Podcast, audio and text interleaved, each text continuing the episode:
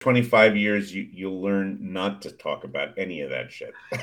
oh, I have to tell you, my elbow's hurting lately, and I want to blame tennis, but I haven't played any tennis. I don't play tennis, but I lift weights, and so you can get it from lifting mm-hmm. weights too. So it doesn't matter. Whatever. Do you don't think Anything it's from leaning that... like this on my mouse hand, like just when, when I'm cur- like I'm all over the internet and doing stuff Wouldn't and working? you rather say it's from like golf or weightlifting?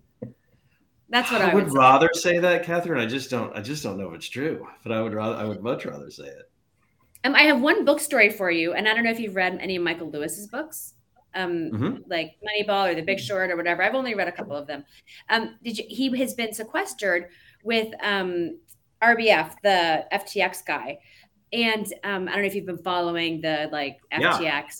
kerfuffle, uh, which is bigger than a kerfuffle, but um, I have been super bearish. I know, I know. I've been really bearish on on crypto and DeFi for a really long time. So I am the Schadenfreude that I'm experiencing is a little embarrassing even to myself. But um, but I I learned that Michael Lewis has been embedded with him for six months, and he came out of it, and he was like, "This guy's amazing. He's like doing all this great work, and it's so impressive and important." And that was the book he was going to write. So now I wonder what the actual oh, book is going to say after he came out of that experience, thinking that he was really amazing. Well, the kid, I shouldn't say kid, but he's like in his 30s, right? Early early 30s 30. or something. He's 30. He when 30. he started when he started the company in 2019, he was um well, I think he was 20, I think he was 26. It was whatever he had a fascinating, wow. but that's a crazy town. A 10, you know, and a 10 billion dollar, he was the wealthiest, yet the youngest, wealthiest person. He's like the, one of the top 10 wealthy people in the world. I mean, wealthy. I mean, look, I'm all in on the I'm all in on the subject. Like I have some Bitcoin that I, you know, I have some crypto art. I find it fascinating. The conversations of how blockchain could penetrate into HR or how it should be, you know, working through the recruitment process. all that's so fascinating to me and so fun. Uh, but I haven't seen a lot of that rubber hitting the road. And then when this hit the news in the last week or so, it's I mean, there's not enough news coverage in the morning. I'm drinking coffee in the morning, watching TV. There's not enough of it on the TV. I have to, I have to go online to figure out what's happening. I only heard about so I listen to NPR on my way to work in the morning, and I only have a seven minute commute, so I don't hear a lot. But I was surprised that this morning was the first time I'd heard them cover it. I was like, I feel like you should have been talking about this before NPR. Like this is a big deal. Anyway. Yeah, yeah, you would think. All right. Well, uh, are we are we ready to jump in because we're going to talk about equity yep. and, and, and equity? I'm ready. Right. Okay. Well, here we go. Welcome to the CXR channel, our premier podcast for talent acquisition and talent management. Listen in as the CXR community discusses a wide range of topics focused on attracting, engaging, and retaining the best talent. We're glad you're here.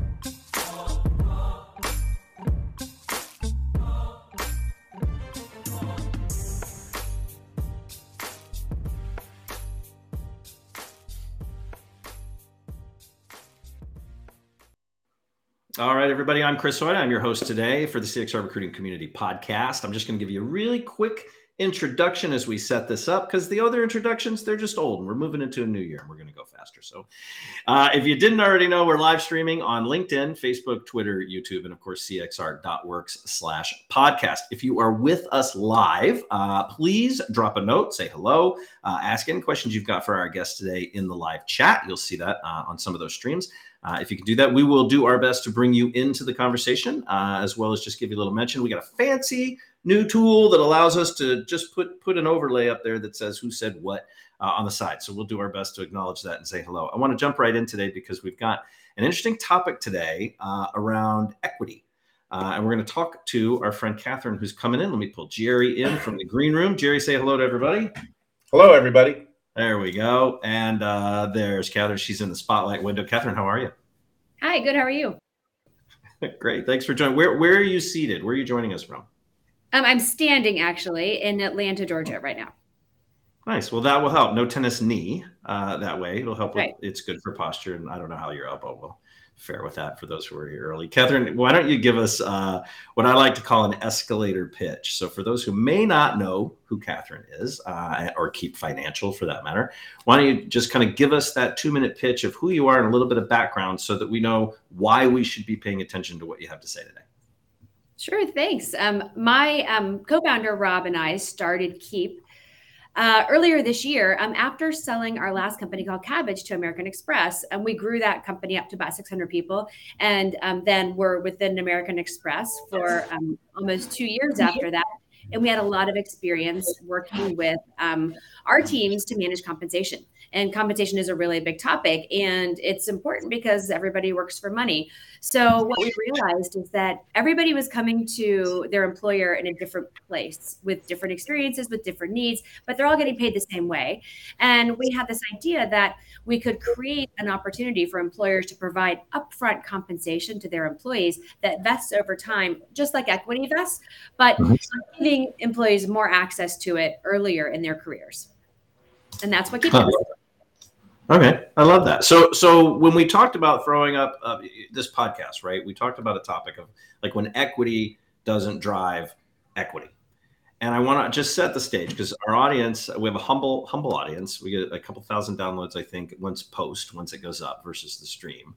Uh, but it's kind of an interesting thing because most of them, we believe, uh, are in that recruiting window, right? They are recruiters themselves. And one of the things I think, even as a former recruiter, that drives us a little nuts is negotiating and trying to figure, you know, going to going to bat with comp and trying to make things right and just getting approval and do, doing what we've got to do to sort of get that offer and get that candidate across the finish line. So comp is not a sexy topic for recruiters by and large, but it is something that we're seeing more and more recruiters, I think, sort of dip into and pay more attention to. And certainly with a lot of the laws being passed on pay transparency and that sort of thing, it is continuing to float up. And I think it's going to be a huge, huge topic into next year.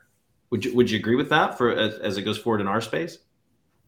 100% and especially as you know people are the couple there's a couple factors influencing that. First of all you had the great resignation and the war on talent and people now are distributed all over the country and all over the world so they have an opportunity to work for lots of different companies that they may not have been able to work for prior. Um, and and people are also t- wanting to take control and new people younger people are coming into the workforce and they're looking for agency and autonomy in the way they work and how they get paid so when you when you say the phrase uh, "equity doesn't drive equity," what what does that mean to you, Catherine? I think because I come from you know a series of tech startups, you have this idea when you start a company that equity is important, that giving your employees access to options and other ways to sort of align their behavior with with you, with the employer, um, is really, really important. And so a lot of companies, and we did this too, give everybody in the company equity. Of course, um, the more senior people get more and the less senior people get less. So everyone doesn't have the same amount of equity. The other challenge is that most people don't have an ability to create, to, to change the outcome or influence the outcome. And a lot of people wait a long time to get access to that equity. And the next thing that happens is as people stay with companies longer, it actually um, it's it's like the most expensive you can thing you can do is stay loyal to a company that provides compensation and equity because you usually don't get more. We had people who are with us for 10 years, and while you did give them some more, you give them less and less as the company grows. And so I think at the end, by the time a transaction happens, let's say in our case, 10 years later, um, mm-hmm. some people have been waiting a long time to monetize the value of that equity. And if they had had a choice, and could have taken cash compensation sooner, they might have been able to invest that and do other things with it that would not only have improved the quality of their lives, but may have had a different financial outcome that could have been better.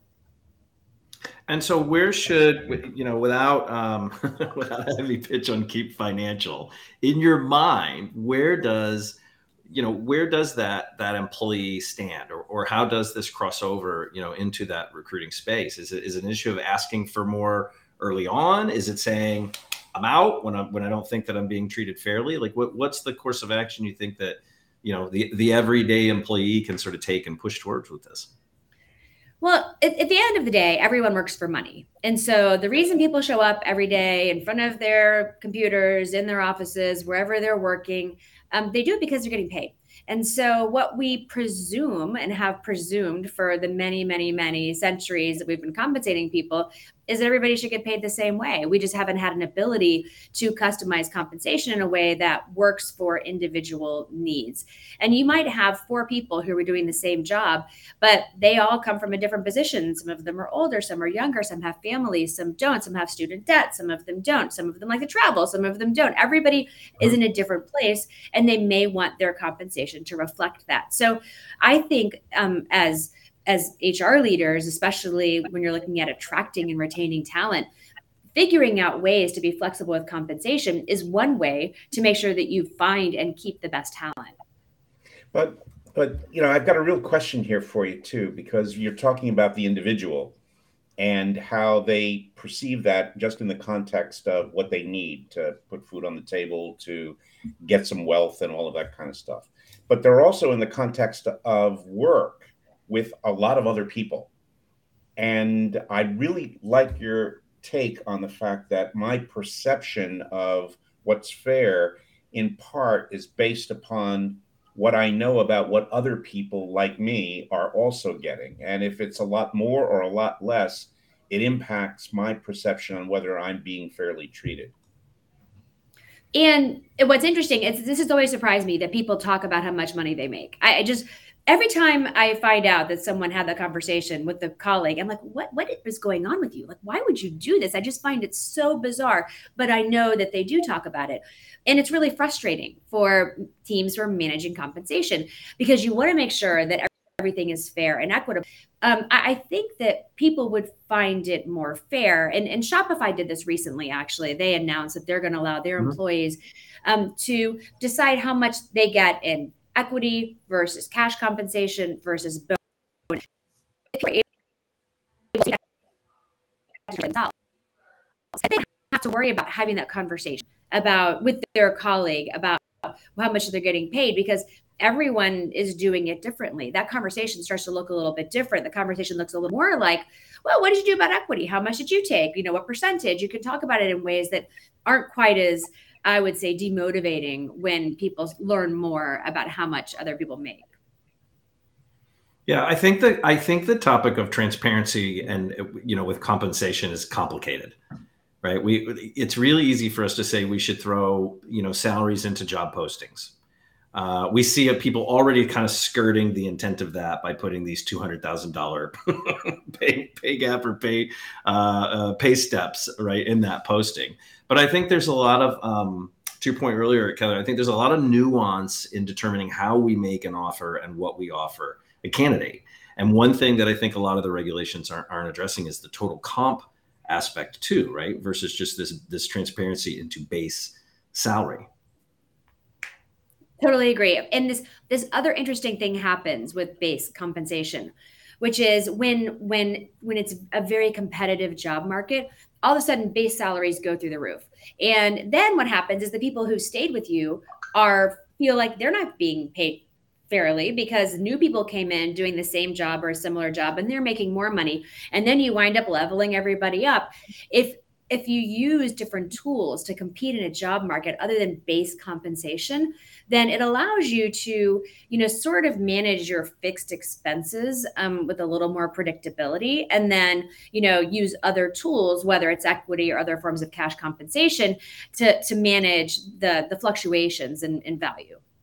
Yeah. It, it, you know it's an interesting conversation. I spoke with um, I spoke with a talent leader maybe about a month or so ago, and they said they had done a complete internal analysis of how could they get to true equity from a compensation standpoint for their existing employees across the board. And they said in one year to get there, they could do it in one year. And Jerry, I know Jerry has a stat. I, Jerry, I always forget what the years are, but it's was it 70 years or 700? What is it?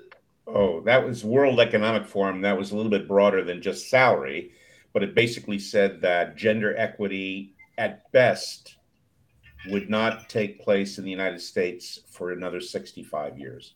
Yeah. So, so this organization says, and they're a financial institution, they're not small, said that they could get to internal pay equity across the board in one year, but it would cost them $17 million, which is quite staggering. I mean, I don't know who that's. I mean, you need more details, but I don't know who that speaks more about. Yeah, right? what is that as a percentage of their budget? I don't know. You know, how many people are impacted? It's hard to know yep, yep. what that. But means. it is interesting. But that apparently is sitting on in the C-suite desk somewhere for consideration. As do they do they do it in a year? Do they take their time over five years? Or to Jerry's stat that he shared from the you know WEF, is it is it seventy years? Let's just pace or, it out. Or do all those the, all those people who are telling each other how much they're making uh, just form a union and and start something up? it's funny you should say that because I've been saying that about what I what I call young people because I'm old. But I feel like the people who are newer to the job market have effectively over the last couple of years unionized without yes. doing so formally. And and you've seen it play out, I think, especially with return to office that people are saying, I- am not going to the office. I like working from home. I'm doing my thing the way I want to do it. And if you make me go back to the office, I'm going to go find another job. And so I think that's been a really interesting um, turn of events or how employees are taking control of how they want to work. And I think we're going to see it happening more and more with how they want to get paid.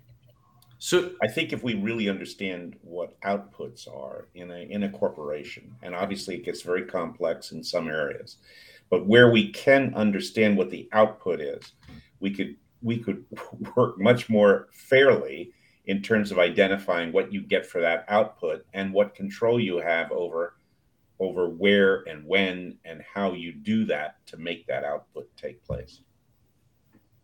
So totally so agree. Oh, guess- and also, do you see more of it when people feel like they have agency and autonomy? Do you see that there is more output? Sorry, Chris, I didn't mean to interrupt you. No, no, that's fine. You're the guest. You can interrupt either of us all you want. Yeah. I get my question, I guess, to you as as sort of the professional and expert in this space, uh, and looking at this through your lens. Who who would you give uh, what advice to? Are you are you leaning towards telling employers, hey, get you know, get your get your shop in order, make this right, use these tools? Are you leaning towards telling the candidates or the employees, hey, you know you got to do what's right for you and when the market is safe for you you should move and get that 20% bump. Uh, what, what do you tell what do you tell the world catherine? What's your advice? I think there are three things. I think the first thing you need to do is talk to your people, talk to your employees, and find out what they want. Find out where they're happy, where they're not happy with their compensation, and find out and ask them open ended questions. Like, how would you like to be compensated? What's important to you? Is it more important to you to, to work fewer hours and get paid the same amount? Is it more important to you to feel like you are, you know, part of the team and your interests are aligned because you have equity? Ask them how they want to get paid. I think that is a really interesting um, is a, is a really interesting way to learn more about your workforce, especially as it continues to change, as, as all of them do. I think the second thing you have to think about is what is the actual cost of the compensation that you provide? If you um, if you provide if you provide bonuses, how how hard is it to go through the process to figure out what the bonuses should be, that they're fair, that that people did the work that they were supposed to do? What's the cost of going through that process? And also for equity, the same thing. Whether you're talking about a public company or a private company, what's the actual cost? Most CFOs will tell you if they had an opportunity to clean up their cap tables and give fewer options and go to the board less often to ask for more, they'd be really happy about that. So I think there, there are other components as well. And then I think I think the last thing is to look at the market and figure out, you know, what are other companies that are innovating in the space doing? What are the new trends that you're seeing? What are some other, I mean, maybe what people want is like 10 grand a year to go fly wherever they want to go to do which I don't know. Like I don't know what what the various what, what the various things are, but find ways that you can meet your employees where they are. We had this really interesting thing that happened um, at Kabbage. Noticed, um, especially in the last few years, that our frontline um, folks, people who are answering the phone, talking to customers, they were usually your, um, you know, younger workforce. They were newer to the job market, and and they also were they made less money, and so mm. um, they started saying in town hall, which we had every week, we would introduce new people, and they would say their fun facts. What we found is in this population of employees, their fun fact became their side hustle. And all of these folks had businesses on the side that they were running, and they wanted to take these jobs because it gave them an opportunity to continue to do their side hustle, but have benefits and, you know, and still have a regular paycheck and they could invest in their side hustle. Maybe something that we do is say, hey, employees, we support your side hustle. And here's 10 grand to do your side hustle. You know, whatever it may be, that you can have flexible working options because we know you have a side hustle. Whatever it is that is important to your employees needs to be important to you, even if it doesn't make sense because, like me, you're 52 years old and you're like, just go to work and do your job, you know? Yeah. I love. I mean, I love that, and and what what you stimulated when you were talking about that was one of our one of the folks who's really very good in recruiting a couple years ago was offered a, a, great job in a fairly large company and was sent a mm-hmm. contract that basically said, you know, you get to work for us and you can't do anything else, is, is really what it said. And she ripped it up and rewrote the contract that said, no, here's my side hustles. Here's what I do when I'm not doing your work, and I'll do your work, but you got to let me do my side hustle. And they signed that contract. And I and I went, oh man, that's a different world, clearly. And you're you're uh, you're confirming that there's an awful lot of possibilities here that we, we may not have tapped in more traditional organizations that kind of says, well, if you're using us for 40, 40 hours a week, we don't want you to do anything else because you know we we, we think that could dilute what we're getting from you. But 40 hours there's a lot more hours in a week than 40 right so there's plenty it, of time to, to run your side hustle.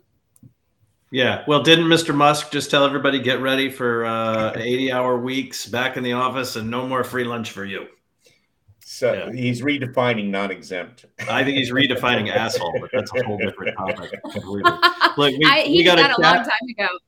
yeah, for sure. Uh, we okay. So we do have a chat that just came out. Somebody on LinkedIn. So Catherine, I'll read this to you. It says, "Realize that total reward." And I'm sorry, your name's not showing up on the feed, or I'd call you out. But Realize that total reward is interpreted by the employee based on the personal consumption of the employee. An individual who had a partner who also works and benefit enrollment is done through that partner has a different view of their rewards package from their employer than their peer who makes the same on wage but engages other parts of the reward portfolio. Well put, equity does come with access first, but engagement of those options is very personal. What, what would you say totally to that? Totally agree. I think that's yeah. super consistent with what we've been saying. You know, it, everybody comes to a company from a different place with different needs, including how they get paid. Yeah, I well, I think the individuality like that, that, and it raises a really good point, LinkedIn user. Sorry about that. Uh, it raises a really good point. Like, for instance, I was paying for my own benefits uh, for a number of years here at Career Crossroads, right, uh, as independent, and I am now on my partner's benefits. Uh, so I had, you know, there's a very different scenario there than I would not have even thought of before, right? And and it means my needs are now different from Career Crossroads than they were previously, and I have very different expectations of what my benefits may need to be. And if you and if you do that, if you change your benefits, and your employer, let's say, will pay for your benefits, but you're using your spouses or your partners because that is better than what your employer can provide, you're still thinking to yourself, hmm, they'd be spending a thousand bucks a month on me on insurance, but they're not. So like, what's up, man? Why, why don't I get some of that? Where's, where's the, where's the customer? Where's that money go? Yeah. I think that's a great call out. Like you get, here's a set amount of money and you can spend it however you want for your own internal. But is anybody doing that? I haven't heard of anybody sort of taking that stance. Is it, have, have either of you? I haven't. I not, not when it comes to I just health insurance. Effort Right. I think you see efforts being made to to help people better understand what the what the benefits costs are and the extent to which you're using a fair amount of those. Um, but I haven't really seen anybody just say, you know, here's a pool, and you know, check the boxes uh, that make use of the pool, and if you go beyond that, then you're paying pieces of that for yourself. I'll give you another example um, which is 401ks and student loans. People, a lot of young people who are new to the job market are not participating in their 401k program. They're matching 401k program at their employer because they can't afford it because they're paying off their student loans. There's no equivalent to that that you can get to say, hey, I'm going to use that matching amount to pay off my student loans. You just don't get the benefit. Oh. And it was Andrew Godomsky who made that. I just I just saw that pop up. So good to see you. Good to see you in the text. Andrew. Shout out to you, Andrew.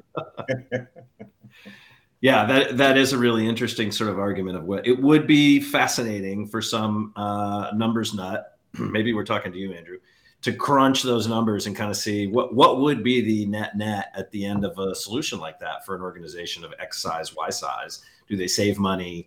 Uh, is it is it just net equal? Like every everything breaks even from that standpoint. And then what happens? I would imagine to the the organization's culture is are you creating loyalty with that? Right. Uh, and then of course you know transferring into retention and that sort of thing. And it is important. I mean, there most of the things that you see today with total rewards are there's not a retention built in per se. There's retention if there are RSUs or options or other forms of equity issued that normally carries a retention component. Um, and and bonus is only retention if you wait long enough to get your bonus. But we all know that people are more likely to stay when there's something they have to give back rather than something might happen in the future. So, mm. you know, I think that's an important po- point measuring the the retention value of the various compensation options that you make available to your employees. Interesting. Look, Catherine, I'm going to ask you uh, out of out of the left blue sky. I'm going to ask you a question we hadn't talked about. Anecdotally, Jerry and I have been talking to a number of folks who who are ready for a move. Uh, and then obviously we've been talking to countless folks who are being forced into a move right now, right? With the job market being what it is. But but we are seeing anecdotally at the director level, uh, candidates are starting to ask about their exit when being hired on because uh, yes, comp is important, but people are also now trying to maybe I think my interpretation of this is they're starting to take a stance on their stability. And so, whereas normally we see these golden parachutes at the C suite, I think at the director level now, we're starting to see some people say, well, what happens if you decide you overhired and I'm out in a year? Well, how will you take care of me? What guarantees do I have? Please put those in writing here. So, are you also seeing anything like that, or rumblings of like that yet, or is it is it early days, or are we just seeing some crazy some crazy chat with our friends? It really is so driven by industry. I think you know, in in the tech environment in particular, people are more likely to ask for more because there's just it's his, historically, I think those entities have been more flexible and and frankly provided more rich compensation packages probably than others may have and, and it depends on the the role that you have the level that you are how many years of experience um, i think because there's been this this strategy that a lot of employees have had over the last i would say six years six to eight years of mm-hmm. laddering where they you know they leave their jobs every two years because they're moving up in the organization. So they'll take a stretch job at a tech company and then they'll parlay that into the same role at a bigger company where they can demonstrate that they actually know how to do it. Then they move up to a better job at a tech company that's a stretch job and they keep moving back and forth. And i yeah. think people who have that mentality aren't as likely to ask for something and when they leave because they are probably going to be the ones doing the leaving before they get laid off. Yeah, interesting. Well, okay, so Catherine, I, I want to thank you so much for your time today. But before we let you go, I have to ask you the question that we ask all of our guests. Catherine, if you were going to write a book about this topic, about the state of things today, what what would you title that book? I I think I would call it "We All Work for Money." We all work for money. okay. And here's my follow up question Who gets the first signed copy? Obviously, you do, since you asked the question. Oh, that's so nice. I think listeners, you got, I think you guys are listening to the show before and it's starting to take off. Has anybody written a book based on this? Yeah, just give the book to Chris or Jerry. It'll be fine.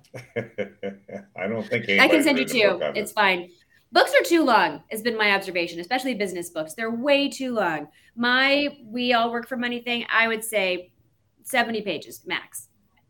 I'm thinking somewhere between like 70 pages and a TikTok video for me. That's, I kind of need a little more. That's a good point. I'll work on, I'll have to up my TikTok game for that. Oh, I can't get, I can't do the TikTok. I just can't. There's, I got to draw a line somewhere. Look, Catherine, thank you so much. Much gratitude. We're so grateful that you joined the show today, uh, and we could share. Uh, for those, uh, I hope uh, you noticed uh, Catherine's LinkedIn profile. You can get on there and jump in. Uh, I'm just gonna, I'm just gonna say thank you to everybody who dialed in and listened. this will be up on the old Spotify and all those other places that you listen to shortly. I want to remind anybody who is hanging with us or, or listening in, or you're on your treadmill or your stairmaster or whatever. Uh, we got a lot going on at cxr.works slash events. You can see what's ahead as we round out the year. And I want to remind you too, if you or somebody that you know in the recruiting space has been displaced or is looking for a job change, we have a job board up at cxr.works slash jobs. There are, as of this morning, over 200 recruiting jobs around the world. A lot of them are virtual and they're at some pretty reputable companies, if we do say so ourselves. Uh, so I would encourage you to check those out. And if you're not in that market, please take that link and pass that on uh, into your network because we're just recruiters trying to help recruiters. Uh, so with that, I want to thank everybody, and we're just going to say we are out of here. Bye, everybody. Bye bye. Thanks so much. Thanks for listening to the CXR channel. Please subscribe to CXR on your favorite podcast resource and leave us a review while you're at it. Learn more about CXR at our website, cxr.works, facebook.com and twitter.com slash career crossroads, and on Instagram at career xroads. We'll catch you next time.